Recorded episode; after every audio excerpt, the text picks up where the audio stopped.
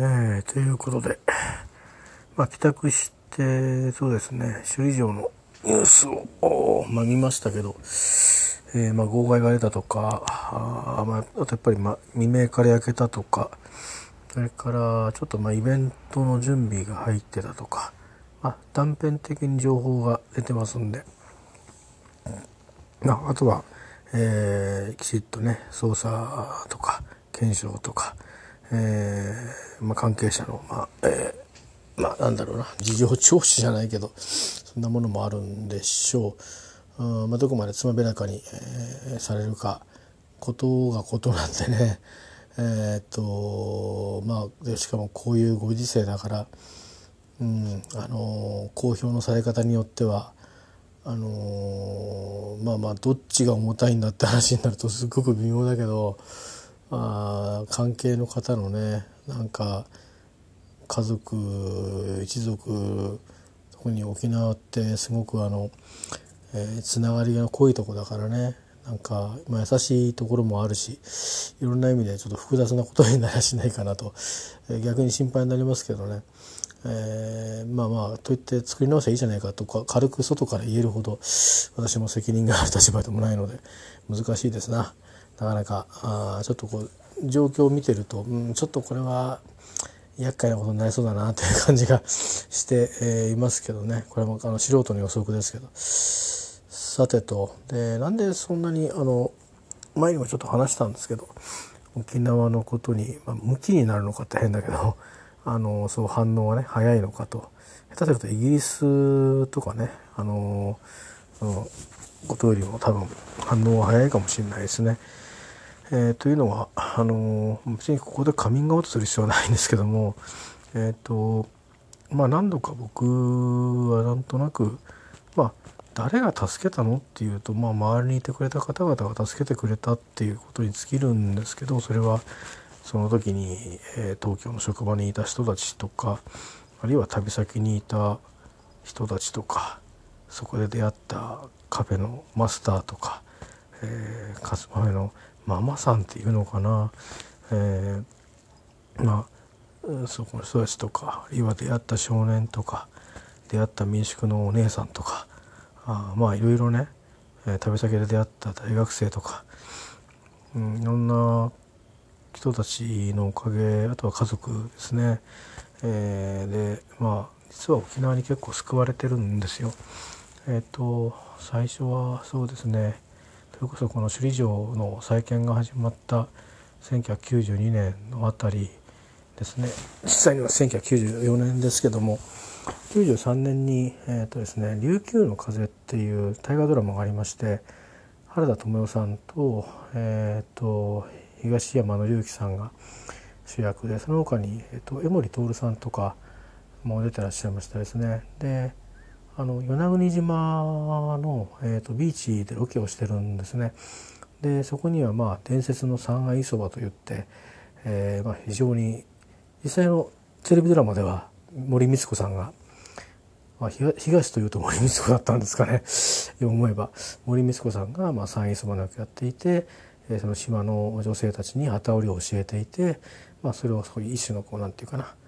あそれをまあでもでもなんとなく上納してる感じだったんですけどね、えーまあ、決してあの巨大なあの大女ではなかったですけども、まあ、そういうようなことがあってそのそこと、うんまあ、薩摩とのあるいは中国との、まあ、なんかそういう葛藤を描いていたような、えーと、ドラマだったんですけど、えーと、それたまたま見てましてそれはたまたま見ただけ。で他方をまあ私の方はそうですね会社に90年に、え入社をしてで、えー、まあ普通のですね自分の会社の普通の人が追うキャリア追いかけるキャリアとは全く違うキャリアを歩き始めることになってですねどういうわけだか分かんないんですけどえっ、ー、とまあ普通は僕たちの会社ってそんなにあの最先端のことやってたわけじゃなくて普通にうんまあメインフレームのですねプログラムをまあ組んだり、えー、そういった機械の面倒を見たりえー、というような仕事をするとこだったんですね。でまあ僕に適性がなかったからかもしれないんですけど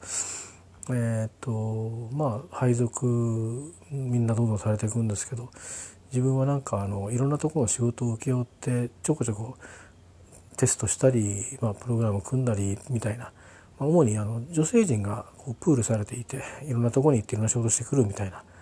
まあ、どっちかっていえば手際のいい女性たちがこう先輩も同期もいたりして。でそこにあの、まあ、外の外に研修に行くので待機してる人たちがあのその人たちはどこも行かないですね。勉強して待機してる。でもう一人なんか僕と2人ぐらいの男の子残ってたんですよ。その男の子どうしたか覚えてないんですけど僕はまあとあるシステムに席を用意してもらってまあ、一日そこにおいでよと、まあ、基本的にはあなたはこの子だと思ってしばらくいなさいみたいな感じになって、まあ、そこに行って、まあ、あれですね、まあ、システムのテストのあを、まあ、データを作ってテストをするっていうことをして、まあ、過ごしてましたですね。えーまあ、それは研修が終わってからですけどでもまあ配属もされないし何なんだろうな っていう感じで使えないのかなと思いながら、うん、なんかまた別の仕事探さなきゃいけないのかなとか思いながらねいましたけどまあその時はその時でいろいろ事情も個人的事情もあったんでそういうふうに不安定になるわけにもいかなかったんでいろいろねプライドもあって。でまあそのままいたんです。そしたらまあ急に呼ばれてですねえっ、ー、となんだろうな自分の部長じゃないんだよな。どういうどうしてあの人だったか分かんないんだけどちょっとはな私をまあ心配し目にかけてくれてる人方がいて、まあ、あの明日からあのとある大きな、まあ、金融機関のね、えー、本部に行って仕事するようにと以上と詳しくは誰々に聞くようにというような感じのまあなんか随分ラフな内示が出まして、えー、でおおということでどうしたらいいんだろうと思ってそもそも自分の会社自体そんな大きくないしその中でもねなんか作法になんかあんま慣れてなくてスムーズに先輩方とコミュニケーションも取れないような自分が、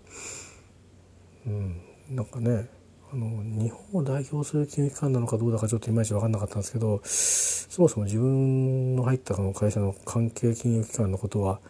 あのあまり詳しくなく入ってしまってるのでっていうかむしろそこにも口座自分持ってないし非常にふざけたらですね態度でもってまあせいぜいまあ慌てて口座作りましたけどね、えー、でもまあ結局なんか作んなくてよかったみたいでもう一回作り直させられたっていうか その指定の指定にね、ま、それはいいとして、まあ、そんな感じだったんですよ。で職場が、えーと、大手町になりまして、えー、まあ住んでたところからはまあそれこそドアトゥードアで20分みたいなとこになりましたんで、えー、寝坊の私にとっては好都合と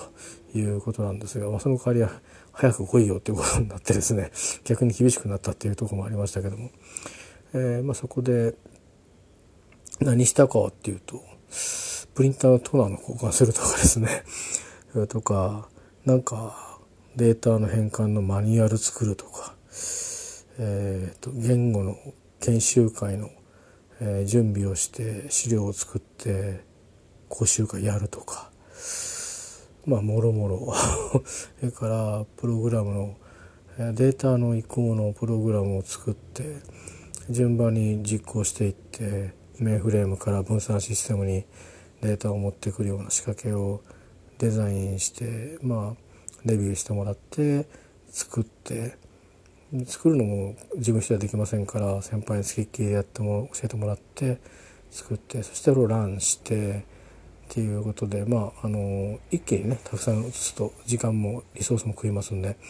まあ区切りながらあのやる計画になっていたんで計画のものをどんどんやっていくたり、まあ、一方でプログラムの移行なんていうのもね環境を変えていくような仕事だったんですよねなんかその本部の。なので先輩が休みの時は先輩に教わったコマンドを打ちながら、えー、なんか命令のプログラムの変換をしながらランしてどんどんどんどん移行していくみたいなこともやったり新しくできたなんかまあ本当本式のマシンルームではないんですが、えー、そういった金融機関の本部にある新しいねマシンルームの中に一人こもって えっとまあ本当にあのコンソールの前に機械がいっぱいバーッと並んでる中に一人ですねえ黙々と仕事をしているというような感じなことをやったりまあなんかいろんなことやったんですよ。半年なかったですね。3ヶ月ぐらいですか。それで、まあ、その仕事はそれで一回カットオーバーっつってですねえっ、ー、とまあオープンになって、えー、でその後まあ今度は実際にどんどん拡大していくことになるので、えー、そんな仕事を始めたんですけどそしたらある時に、えーと、違う仕事のアサインがされて、えー、それで、まあ、そっちの方に行きましたね。それはあの最初にやったのはその金融機関の本部の、えー、まあいろんなねあのとあの分析とかをサポートするシステムの新しく作るっていうものだったんですけど今度はあまあお店のね、えー、そういったあのいろんな立場の人たちが、えー、そういう情報をね使って、えー、科学的に本当にそうだったのかなちょっと分からなかったんですけど、えー、営業活動したり業務管理をしたり目標管理をしたりというようなですね、えー、そういうシステムを作るっていうことで今までもあったんですけどそれはまあ集中的な、あの管理のねシステムだったんですけどもっとこうタイムリーにこういうふうにこういう分析をしてみたいと言ったらまあ1週間のうちにはそのプログラムがリリースされるみたいなあのこうことでねで僕たちにも立場が変わってユーザーさんというそのいわゆる業務をえー、所管している人の立場で成り代わって、えー、いろんなシステム的な発想でデータを用意してもらったり、えー、そういう調整をしたりプログラムを組むし画面のデザインをあのアレンジしたりとか、え、打ち合わせしたりとかそれからそれをやるためには通達もらわせなきゃいけないからそういったアレンジをお願いしたりとかまあいろいろ、えー、とにかくですね。あのそんなことをして、えー、どんどんそういうものをあのじゃんじゃんですね。えーと、出していくと。でまたやりながら本部の人がねデータを集めてみたいということになって同じプログラムを本部から実行をかけてどうのとかそれからお店の人が、えー、の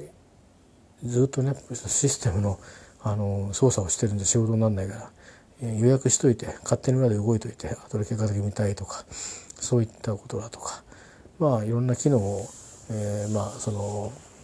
ベンダーといってねえー、ハードを収める会社の技術者の方が作ってくれたのを、まあ、僕らは使いながら、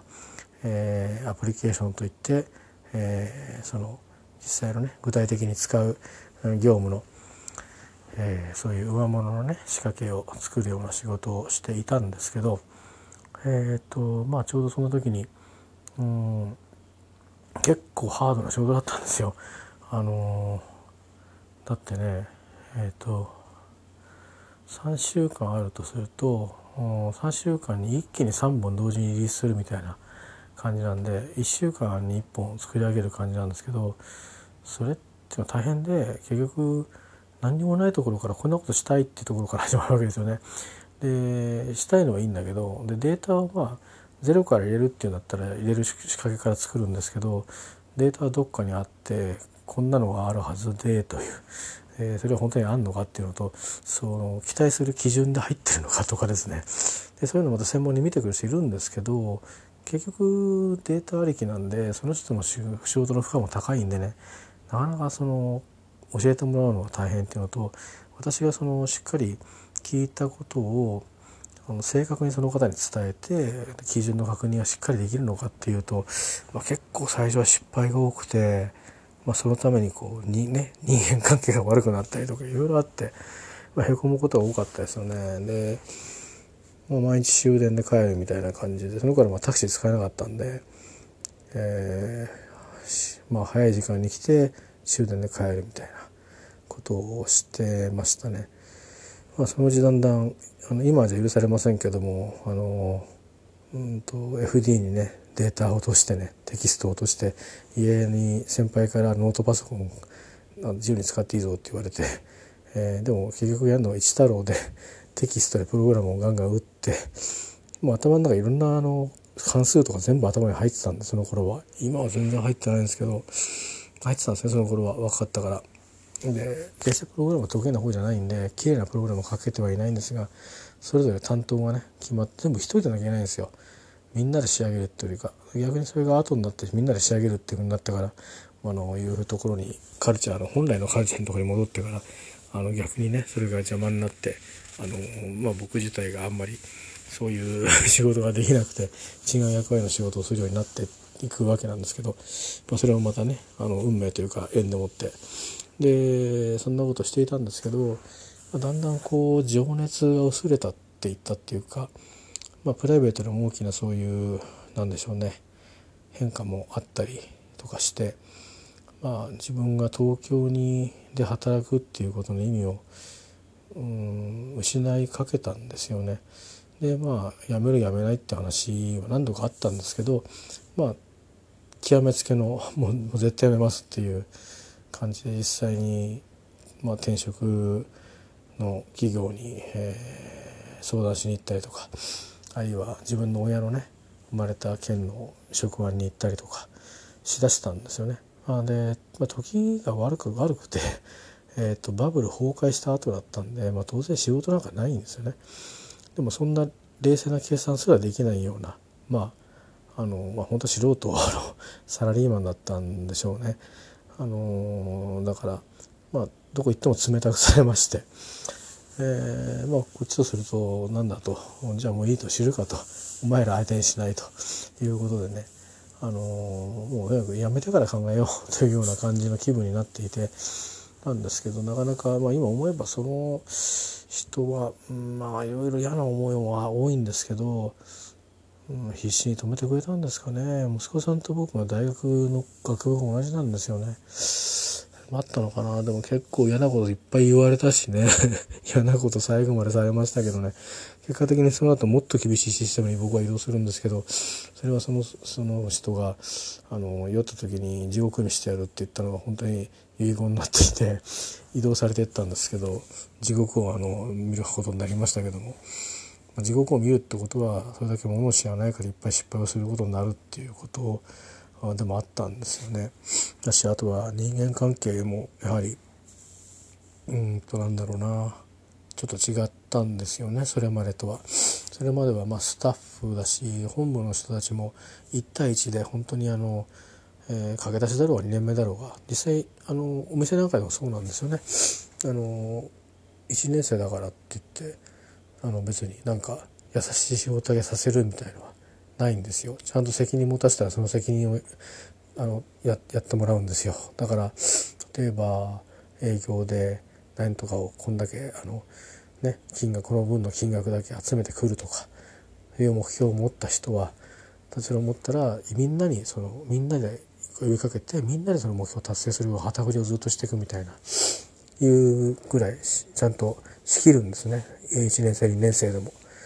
それがそういうそういうもんなんですよ。まあ多分保険とかも同じだと思うんですけど。でそういうのをまあ僕は 別に銀行員じゃないんですけどあのそういう中で要求されて、まあ、全部自分たちでやっていってただその相談は持ちかけると。上司というかねお客さんの上司にね、えー、でこんな感じなんですけどどうですかねみたいな話をしていってアドバイスをもらってるお客さんにまたそのもっとこういうとこ聞いてきた方がいいぞって言われて聞いたりとかしながらで実際に途中どんどんねデザインなんかを見ながら動きを見せながらとか言って作っていくっていうようなことをしていたんで、まあ、手前目の前でどんどんできていくのに慣れていますからでいろんな方にデータ作ってもらったりしましたしね。それはあの現場でデータのデザインをする方がいるのとそれから実際にそのまあ僕が後で行くことになる本当のなんか旧来のシステム部門の方が、え、と加工をして、え、とそういうなんていうかな定期的に動くようなちゃんと引き継ぎを、え、登録をしないと動かないんですけどそれは後で僕も分かるようになるんですけど、え、なんとかいろいろね危険ギリギリでね 毎回押し込むっていう感じのことが多くて後でそのいかにそれが大変なのかっていうのは後で分かったんですけども、えー、まあそんなようなことをしていたんですけど、えー、まあだ半ばもう惰性になっちゃいましてねそれがね。えー、でまああのー、やめたかったんですけどなかなかやめさせてくれない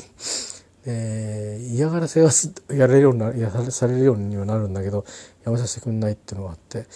何度かこうしつこく面談をさせられてっていうかしてくれてるんですけど手を控えしてとかやってく中で最後はまあその人と何度か差しで3回ぐらいやってとりあえずもう来週1週間休めと、うん、だけどどっかもう行ってこいと、うん、気分変えてこいと。それから話しようみたいなことになって。だから鬱陶しくなったんでしょうね。あとはまあなんかその人の考え方が凝り固まっていてなんか自分の時に人が辞めるとなんか評価が下がるみたいなのがあったんでしょうね。多分当時その方40ぐらいで僕より若かったと思うんですけどその割には随分あん、ま、自由な発想がない方だったんだなと今振り返ると僭越ですが思うんですが。でその時にあの前も言いましたけどできるだけ遠くに行きたかったんですけどパスポートがもう切れちゃってて学生の頃のね、えー、で、あのー、これは困ったなと思ったけどどっか遠いところって思ってでたまたま僕あの、えー、その通ってた家すごいボロいアパートだったんですけどボロいってねお世話になったんですけどね、あのそこでもう風呂もないし銭湯ですよでそこのね電話番号が末尾がね4792だったんですよ。で僕の友達が「なんとか与那国だな」って言って覚えてね語呂合わせで。で僕は「与那国って聞いたことあるね」って言うと「それはまだ沖縄のまあ端の島だよ」なんて言って教えてもらって「へえ」なんて言ってたんですけどでその時に「ああ与那国島ってのはなんかあるって言ってたな」っつってでえっ、とですね有楽町のどうしたのかな？JTB かなんかであそこ有楽町ってもともと今思えばね JAL があったと思うんですけど JTB がなんか時刻表を取ってきてかうんどっかどっかで時刻表を手に入れたんですよね。で一応その便名みたいなのを見てあこんな字書くのかっていういかにも沖縄みたいな字だなと思いながら。で電話であの頃は電話で取れた電話の方が多かったんですよネットよりもね。今も電話あんのかな。でしかもオペレーターでね あのなんか遠いからね。なんか遠いしあのなんか乗り継ぎミスったりしたら嫌だから微妙な時間とかで。ねでオペレーターに出てもらって、まあ、東京から、えー、与那国に行きたいと「券あるか」と「来週」と「なるほど」みたいな感じで「いやいや来ましたね」みたいな感じで。あ。ちょっとお安いチケットなかなかないんですよ。全然構いませんみたいな。本当かよっていうこの無計画さがすごかったんですけども、えー、今ですとねなんか石垣島に直行もあったりしますけど与那国島直行はないので石垣島直行石垣与那国っていうふうにねプロペラ機で、えー、まあ一時期ジェットだったこともあるんですよ与那国との間。で僕がいた時は YS11 でした。で僕の場合は結局那覇までとそれから那覇から石垣とで石垣から与那国ということで、まあ、外に出ることもなくですね 乗り換えだけを乗り乗り継ぎだけをしてまだあの南西航空とかっていう看板がまだ残ってる時代でしたね。あの機体は JTA とかってもうあのあのデザインがされてたんで日本トランスオーシャン航空っていうことだったんですけどもちろんアナウンスもそうでしたけどもまあなんかなんかまだまだなんかスバールスボールとか南西航空みたいなあの感じのいろんな装飾物が残ってたような感じででいろいろ待ち合わせするところもなんかそれらしいなんとか香りがねするような感じでしたね。で JTA の飛行機に乗った YS1 に乗ったのは YS1 は初めてだったんですよ多分。で結構そのなんか沖縄らしい感じのあのアテンドキャビンアテンドさんが乗ってきたりなんかしてまあしかもあの低いとこ飛びますんでね。天気も良かったんでものすごく綺麗でまあっていうかそういう綺麗なもの見たことがなかった目だからもしかしたら何見ても綺麗に思えたかもしれないけども今でもあの低いとこジェットになっちゃうとねえっ、ー、となかなかちょっと高いとこ飛ぶんでそれでも綺麗でしたけどね。それがちょっと低いとこ飛ぶんでねなかなかねプロペラ機のあの景色の良さってなかなかやっぱないなと思うんですけどね。まあまあそんなことで、えー、与那国島に行きまして、えー、で何してたかっつうと、まあ、初日はもう寝ちゃったんですよねなんかクーラークーラーさえない部屋に 案内されてなんでそこの宿行ったのかっつうとあの椎名誠のえっ、ー、となんだっけななん探検隊が不思議探検隊の小説があったんですよ。不思議島行くってやつで例えばなぜか誰もいない無人島のはずなのに公衆電話があったりしてでそこから奥さんに電話するとか 謎な謎なそういうシリーズがあったんですけどその1話目がですね与那国島に行くというやつなんですよね。で、まあ、どうして与那国島に行こうとなったのかみたいな話だとかで行ってみてとか。実際はなんかツインオッターで行った時代だったみたいですね。だからもうちょっと前の時代だと思うんですけども。で行ってでなんか町唯一の町なのか村なのか唯一のタクシーにがですねなんかダボダボって穴がされてましたが案内してもらって、えー、いろいろ見て回ると、えー、まあまあそれこそ私のも見ましたけどもなんかやたらでかい墓が あるんですよね。どうもなんか2億だか1億だか高けだというですね、えー、富豪のお墓らしいんですが。そういうとことか私も一人行った時には見たんですけどお墓のそばに旗がこう立ってる。それ多分まだ葬式あげたばっかりとかいうことらしいんですけど。でなんか仙骨とかするんらしいんですよね。あのなんだろう。亡くなったら、えーと、と亀甲墓っていうのがあってあのまあ一門の墓っていうのかな。家族っていうか一族本当に広い意味での一族みたいのがあってあとね一族だ血族だけじゃなくて一門ってなんだよ落語の一門みたいな感じででそういう人たちがとにかくそこの墓に入るわけですよ。で、まあ、しばらく置くでしょう。ね、置きますよね。そうすると、まあ、そのそれだけ時間かかると、まあ、肉もそれなりにまあねしょぼしょぼっとなってとかあるじゃないですか。じゃあって言うんで骨だけにしましょうねって言って海で洗うそうなんですよね。で、そこ実は、あの、ビーチがあるんですけど、そこで洗うってことを知った人は、なんかそこで泳ぐのやめたそうですけど、まあまあ、別に人間とそういうものの境目を気にしない人は、綺麗な海だからっつってチャプチャプって子供たちが集まったりする、あの、まあ、名物な場所になってるんですけども、えっ、と、まあそんなような、あの、ことがあったりとかして、で、僕はその、まあ着いて寝て、翌日いい部屋にしますからってなんかやたら言われるんですけど、まあ、例えばここが椎名誠が行った部屋でしかもその椎名誠が最初に泊まったであろう部屋と同じところに多分泊まったんですよ。えー、まあ絨毯があって絨毯からムーンと足の匂いがして そしてなぜかベッドは家庭用の、えー、少年少女が使うようななんかこの置く台があってそういうベッドで持ってみたいなこと書いてある。でまあまあああなるほどここかなんて思いながらええー、と思いながらまあいたわけですね。えー、当たりかななんつって。でもちょっとクーラーあった方がいいかなと思いながらもまあ開けてあったんで窓したら下に馬がいて多分夜なにもらったんでしょうね今思えば、えー、馬いるんだなんて思いながらそしたら眠くなってきてえー、っとまあこれで寝たんですよね、まあ、とにかく前の日の疲れもあってままに来てますから。結構寝ましたね。本当もう夕食だから何時着いたのかな。本当っつってもまあ確か34時間だと思うんですけど2時ぐらいに着いたのかなって気するんですけどえっ、ー、とそれから食事が6時とか7時とかだと思うんですけどね、えー、まあだからまあ4時間ぐらい寝てたんじゃないですかね。でシャワーは食事の後に浴びたかな。なんかあの共同シャワーみたいな感じでトイレもね、えー、初日は。で翌日は部屋がなんか少しちょっとグレードアップ グレードアップって言ってもあんまり変わらなかったんですけど結果的には。あのー、僕その時はすごいいいなと思いましたよ。後でその数年後じゃないな10年後ぐらいか家族で行った時に同じところに泊まったんですけど結構虫が出たりなんかしてね家族からするとあのうんいやすごいとこだったなっていう話らしいんですけど僕からするとその最初の時はあのだんだんクーラーもないあの家庭家庭のなんか部屋みたいなとこにあのいたんで そこからなんか本当にちゃんとしたホテルみたいなとこに変わったような気がして、えー、いたんですけど案外そうでもないんだっていうことが 分かったり、まあ、あとはやっぱ紫外線が強いんでいろんなもの焼けてっちゃうんですよね色が抜けて。だからなんかこう古びた感じにちょっとねしばらく行ってないとなっちゃうっていうのがあるんでまあまあ僕行った時は少し新しめだったんだと思うんですけど、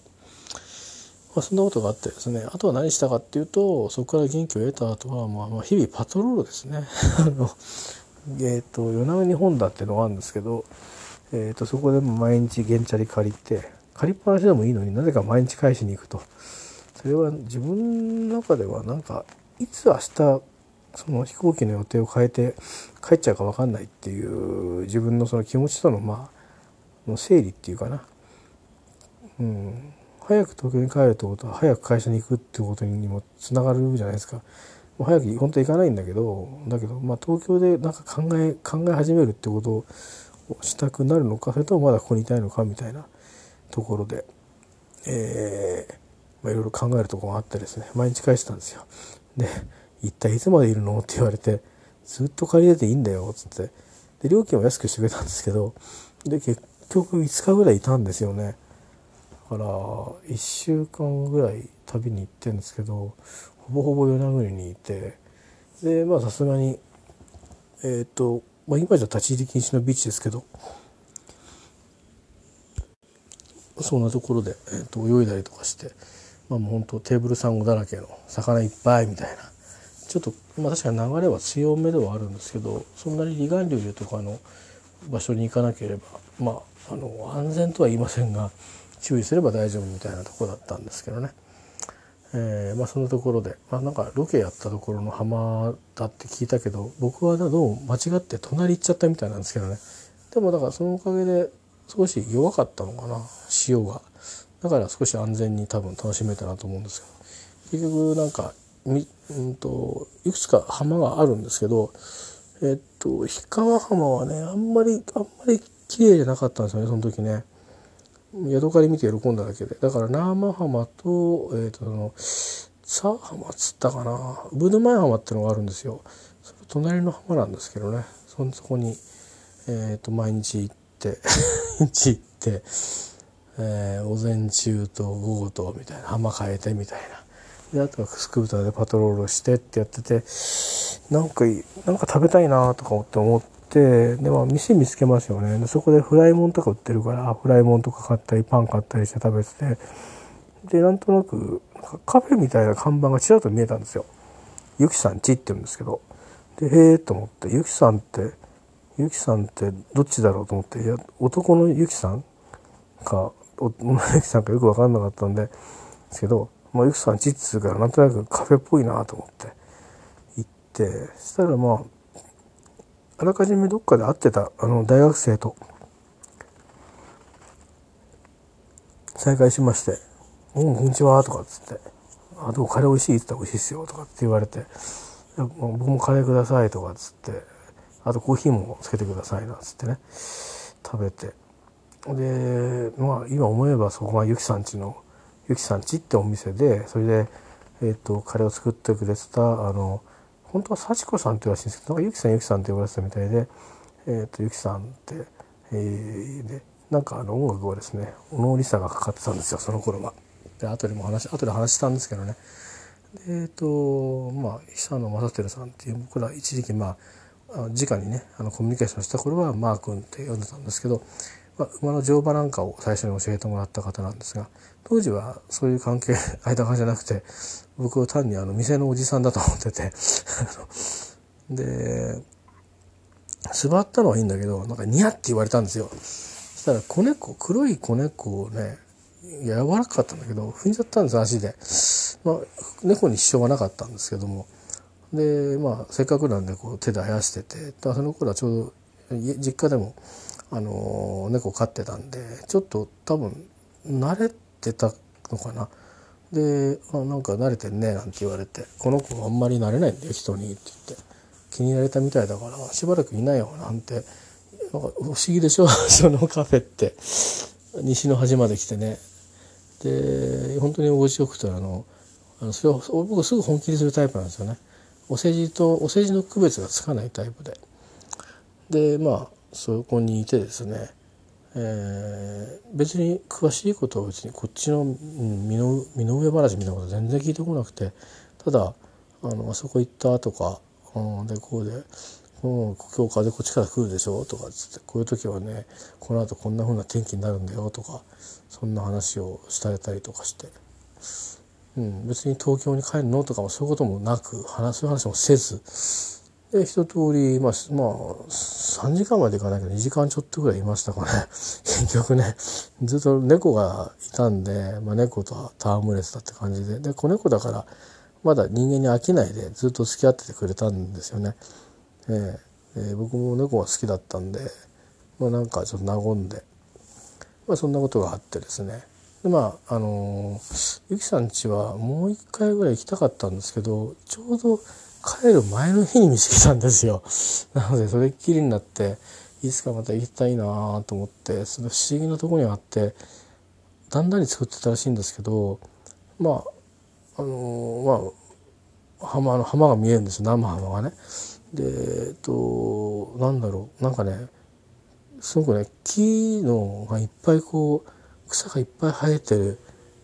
囲まれたような家がそれにもう食べられちゃったみたいな感じの中に店があるんですよ。これがまた不思議でね、えー、ちょっとびっくりしたんですが実はそこはあのもうすでにその頃には高野さんは高野博さんが出入りをしていて、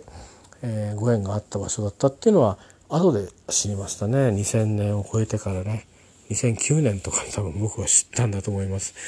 えー、2009年もっと前かな。あのガンガンズンバの頃に知ったかな。あんまり変わんないか。えっ、とそんなような感じでした。で、えー、まあ結構その頃には自分のそのいろいろあの疲れてたこととか誰にもそういうことを話してるわけじゃないですよ。旅で途中で出会ってきてた若者たちにも別にそんな僕の身の上話を話は一つもしなかったんですけどまあビール飲んで、まあ、オリオンビールですねオリオンビール飲んで夕日見てで子供たちがチャプチャプチャプチャプ夕方になると遊びに行くんですねそういったあとは雪山地みたいな場所でえっ、ー、とまあなんかあのー、ねくつろいだりというようなことをしてでまあ、まあ、最終的には那覇の方に帰ってですねなんですけどまあ民謡酒場に行こうかなと思ったんですけど時間の感じとかちょっとうまく掴んでなくてちょっと早すぎてですねやってないなって時にえっ、ー、とまあタクシーでまあ、市内戻ってあのステーキ屋でも行って飯食ってそれから帰って食べてで翌日帰っちゃうかなと思って。飛行機の時間変えて。どうも都会は合わないなと思って。国際通りを歩いたりしたんですけど、うん、なんかこれといって面白いとこもなく 自分にとってはね、えー、まあ、あれで与那国島から来ましたからね。落差上げすぎなんですよ。で石垣寄ってないですからね。ででうん、乗り換えただけですね途中でその大学生が石垣に石垣に降りてって手振ってくれてましたけどねでえっとまあそんなようなことでまあ那覇でまあタクシーに乗って街中から帰ろうとしたんですけど「あのお客さん変なこと言うようだけど」っつって「あの友達いるの?」って言うから「いやいや友達ってここにはいませんけど、うん、あの東京にはいますよ」って話をしたら「いやあのここにもねあの友達いた方がいいよって言うんですよ。でもうどこ行ってもね「いや元気？どうしてたの?」って言えるようなね友達がいるような付き合いしなさいってなぜかタクシーの運転手さんに誘われましてでいや今だったらうるせえないちいちって思うかもしれないんですけどその時はなんかやけに染みたんですよねその言葉が。別に本当にあのただ単に僕は本当に民謡酒場に目的で民謡酒場にあのうんとまあ、くも字とかそういうところの中にあるんじゃなくて道路沿いのどっちかというと裏沿い方面に行ったところにある三好酒場がその頃あってでそこ割と有名なとこだったんですよ。でそこに行きたかったんだけど時間がちょっと早かったんですよね。だからまだやってなかったんだけどそういうのそういうカルチャー知らなかったから今だったら分かるんだけどで行き損ねてたんですけどね。まあそんなことを言われながらまあいろいろ話して「えー、何が趣味なの?」とか「いや三振欲しいんですけどね」って「じゃあ連れてこうか」って言うけど「いやでもまだ今日はあんまりお金持ってきてないんで」とかって言いながらまああの送ってもらってそして翌日またあの早めの飛行機に変更したんでまたタクシーを呼んで、えー帰ろうかなと思って、えー、乗ったんですけどなかなかね粋なこと言うんですよ運転手さんが。もう沖縄来てどうだった？って「いや楽しかったですね」って「そうかどこ行ったの?」稲村にですね」つって「あそっか。稲村に何日行ったの？いつか？いつか」とか「はあ。何もないだろ与那国なんか」っつって「あそこはカジキしかないんだ」って言われて「あそうなんですか。結構いろいろありましたよ」とか言って「うんまあいいけどさ。どう？でも思い残すことない?」って言われて。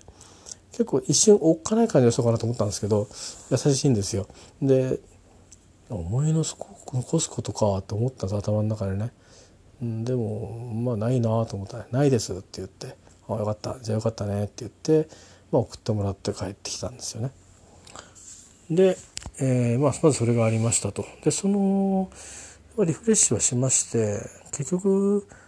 うん、まあ不本意ではあったんですよ。えー、あの疲れが少し軽くなることとあのどうもそのそのボスとも合わなかったですし仕事自体にこうどうもね惰性になってきたとこもあったんでだしこれいつまでもやってても伸びないだろうな技術者としてっていう気もしててどっかに飛び出なきゃいけないんじゃないかとかって思っててあるいはこの商売じゃないってことでもやんなきゃいけない勉強してでも何してか分かんなかったですよその時はね、まあ、 TOEIC も知りませんし。えー、まあそんなふうに思って、まあ、まだまだまだ辞める気満々だったんですけどまあでもねまあさすがにここまでいろいろ好きに休みも取らせてもらってはい辞めますってわけにもいかないなと思ってあのそこはもう僕もまあ負けちゃったんですよね。あのまたお願いしますって言っちゃったんですよ。で、分かりゃいいんだよみたいな感じになって、後でいろいろ役員とか謝り行けとかいろいろ言われて、謝り、謝りに出かけましたけどね。えー、そこから先はまだいろいろあって、まあ後で、まあさっき言ったように地獄を見せられたりとかしてですね、えー、いろいろあったんですけど、で、もう、一通りなんだかんだ言って、いろんな嫌がらせも受けたりとかっていう時代もあったんですが、あどうにかあ一人前として、えまあ、そういった嫌がらせもうるせえこの野郎と あの突っ張られるぐらいには、えー、なってですね何、えー、かあったら僕言いにに来いぐらいなたとえ先輩だともですねもうなんなら喧嘩越しに「うん、だから何なんですか?」みたいなねもうもうほとんど挑戦的な逆ギレですねほとんどね あの、えー、あの最後わけわかんなかった逆ギレですねもうね他にも手はないですよ。あの急層なんとかって言いますけどあのやっぱり相手に対してあの意思を表示しないで言われっぱなしだとどんどん加速していくのでやっぱりあのきちっと不快であるということは示す必要があるなと、えー、考えなかったんですけども行動が出ましたねさすがにねよほど多分プレッシャーっていうかストレスが多くかかったと思うんですけど。まあ、そんなこともありましたが、まあ、いろいろなプロジェクト大きなプロジェクトを幸いにもやらせていただいて、えー、まあはその全体のね何分の1かを担当させてもらって、えー、いろいろ成功することも多く体験させてもらって、えー、まあ過ぎていってですねで、えー、いたんですけども、まあ、それでまた職場も変わったりとかいろいろあって、えー、いろいろいろいろ忙しい仕事いっぱいやって、えー、職場も変わってっていうところで。あのまあとあるプロジェクトの時にあのいろんな変わり目だったと思うんですけどね。こればっかりは運では何とも言えないんですがあの少し、えーと、体の調子を壊しまして。でその時にまあ最初はしばらく休んでからまた会社に行くっていう約束だったんですけどどうもしばらく療養した方がいいという医師の判断だったのでそれを伝えたらまあ今だったらねそれ許されるかどうか分かんないんですけどその頃はまだあの僕らは独立した部署だったので、えー、いやどっかちょっと行ってこいよって話になってでまあ家内とかに話したらばじゃあ宮古島行こうかって話になったんですけど、まあ、僕のわがままで「いや石垣じゃなきゃ嫌だ」って言ったんですよね。えーまあ、相当あのムッとされましたけども、えー、そのわがまま通させていただいて石垣島に行ってですねでまあ今で思えばあの ANA コンチネンタルですね今もう多分ブランド売っちゃったと思うんですけどそこにまあ不老不状になってるかもしれないんだけどそこにねサンコースト館っていうちょっともともとホテルサンコーストっていうのがあったんですよ。その後にホテル穴ができて穴が資本資本ごと買って持っててそれで今度穴のブランドごとまたまた売られちゃったんでなんか複雑なんですけど、まあ、サンコースト館なくなったんですね最後は。だけど僕たちはそのサンコースト館に行くっていう少しあのお安いツアーで行ったんですね。だけど穴のあのお風呂とかは使えるという。ただ食堂はサンコースト館の食堂で。でもね十分にも美味しかったですね本当に。ですごく気さくな方がいっぱいいて小さい子供たち相手してくれたりしてで民謡なんかもやってたりしてね民謡の人たちともあの実際に八重山の民謡の好きな歌手もいたんでいろいろ話してたらあみんなみんな弟子だよっていう話になったりして、えー、知り合いだよっていう話になったりして、えー、そんなような時間を過ごして、えー、たんですね。でまあ、いろんな多少竹富島とか多分家内が行きたいんだと思うんで行ったと思うんですけど、まあ、僕もいろいろ無謀なこっち行きたいあっち行きたいとか言ったりだたこねたり、えー、ちょっと情緒不安定気味になってたんであのいろいろありましたけどもまあ結果的にはそれで、えー、その後まあ余計ちょっと病気が悪くなったりはありましたが結果的にですねその後ですよ、えー、まあ八重山都を含めて、えー、もう十何回、えー、沖縄に足を家族で、えー、揃って運びましたね。そのうちの2回ぐらいは、まあ、私と母とか私だけとかっていう感じなんですけど、まあ、それでもえっ、ー、となんだろうな何かしらあのあれですあの現地の方にはお会いああの会いに行ってますね。まあ、そこは、うん、その時のタクシーの運転手さんの言いつけを守ってるっていうかあの誰か知り合いに会いに行くっていうあの機会があるんだったらそういうふうにしています。えー、まあそんなことでねちょっと長くなりましたけどあのもしその時に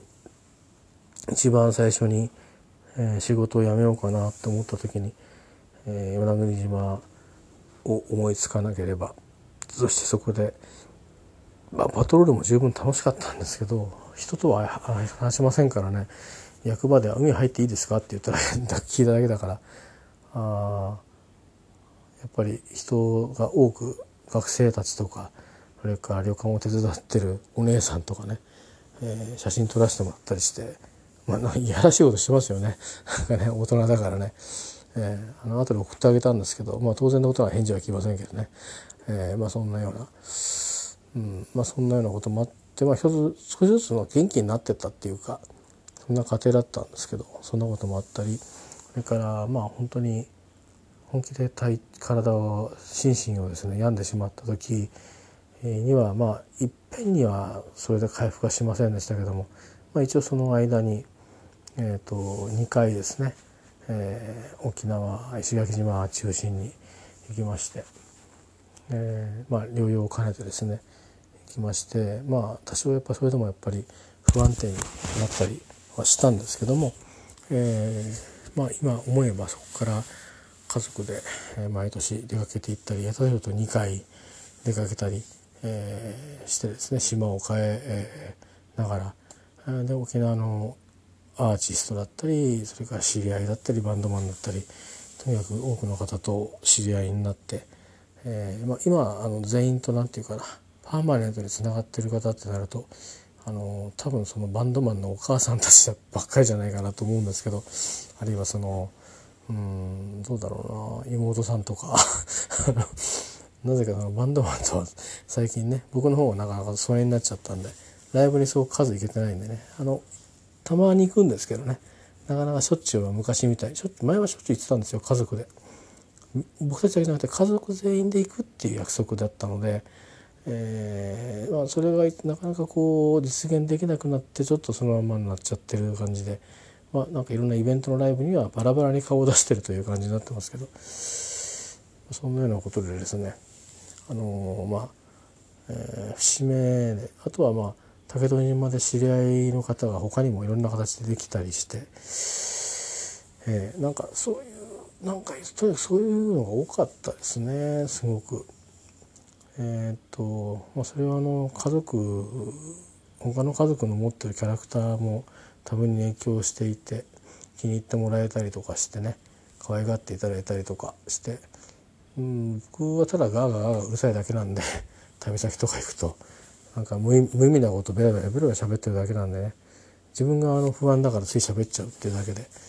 えー、僕の家族たちがすごく、えーと、そういうなんていうかな。バーのセッティングを毎回してくれていて、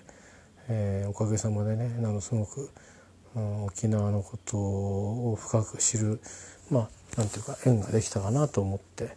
います。で実際にある程度はねあのマニアックなことも結構調べてましたね。寝ても覚めても沖縄のことしか考えてないみたいな期間が長いことありましたね10年ぐらいは。あの2016年までだから2017年にイギリスに行く前の年まではもうそういう感じでしたね。えー、もちろんあの今でもニュースがあってこれはと思うことはおりますけどもでも前より少し落ち着いたかもしれないですね。それはまあ両方同じかもしれない。ですヨーロッパとかの方の熱も沖縄の方の熱も両方ちょっと収まった感じかもしれませんけど。でもまあどっちが大事って言われたらあの間違いなく僕沖縄と言います、えー、沖縄がなかったら今の僕はいないですから、えー、もちろんその前の僕はイギリスがなかったらいませんけどもそこはね趣味みたいなところがあるのでまたちょっと意味合いが違うんですよね。シリアスにやっぱり沖縄がいなかったら2回危ないチャンスをチャンスというか危ない危機をね乗り越えられなかったかなっていうふうには思ってますんでそういう意味であのまあそのことは知ってる人は誰もいないし話したこともないし、えー、知ったところで「へえ」っていうだけの話なんであのー、言うつもりもないんですがでも本当に感謝しています。なのでまあ首里城自体にその僕が深い縁はあるわけではないんですが沖縄のシンボルという意味ではですねあのすごく僕もあのがっかりしてるし大変なことが起きたなというふうには思っています。えー、そういう意味でまあ僕の命の恩人と言っても過言じゃないと思ってる土地なので土地には何か魂が宿ってるような気がしてるんですよ僕は沖縄は。あのいろんなとこを旅するためになんかここにはなんか魂が宿ってるなって気がするんですよね。そういうふうに思いたいのかもしれませんけど、えー、まあそんなようなこともあってですね、えー、ぜひあのー、長い時間復興にかかるかもしれませんけどまあでもあのー、うまくね修復されることを願っています。まあ、以上です。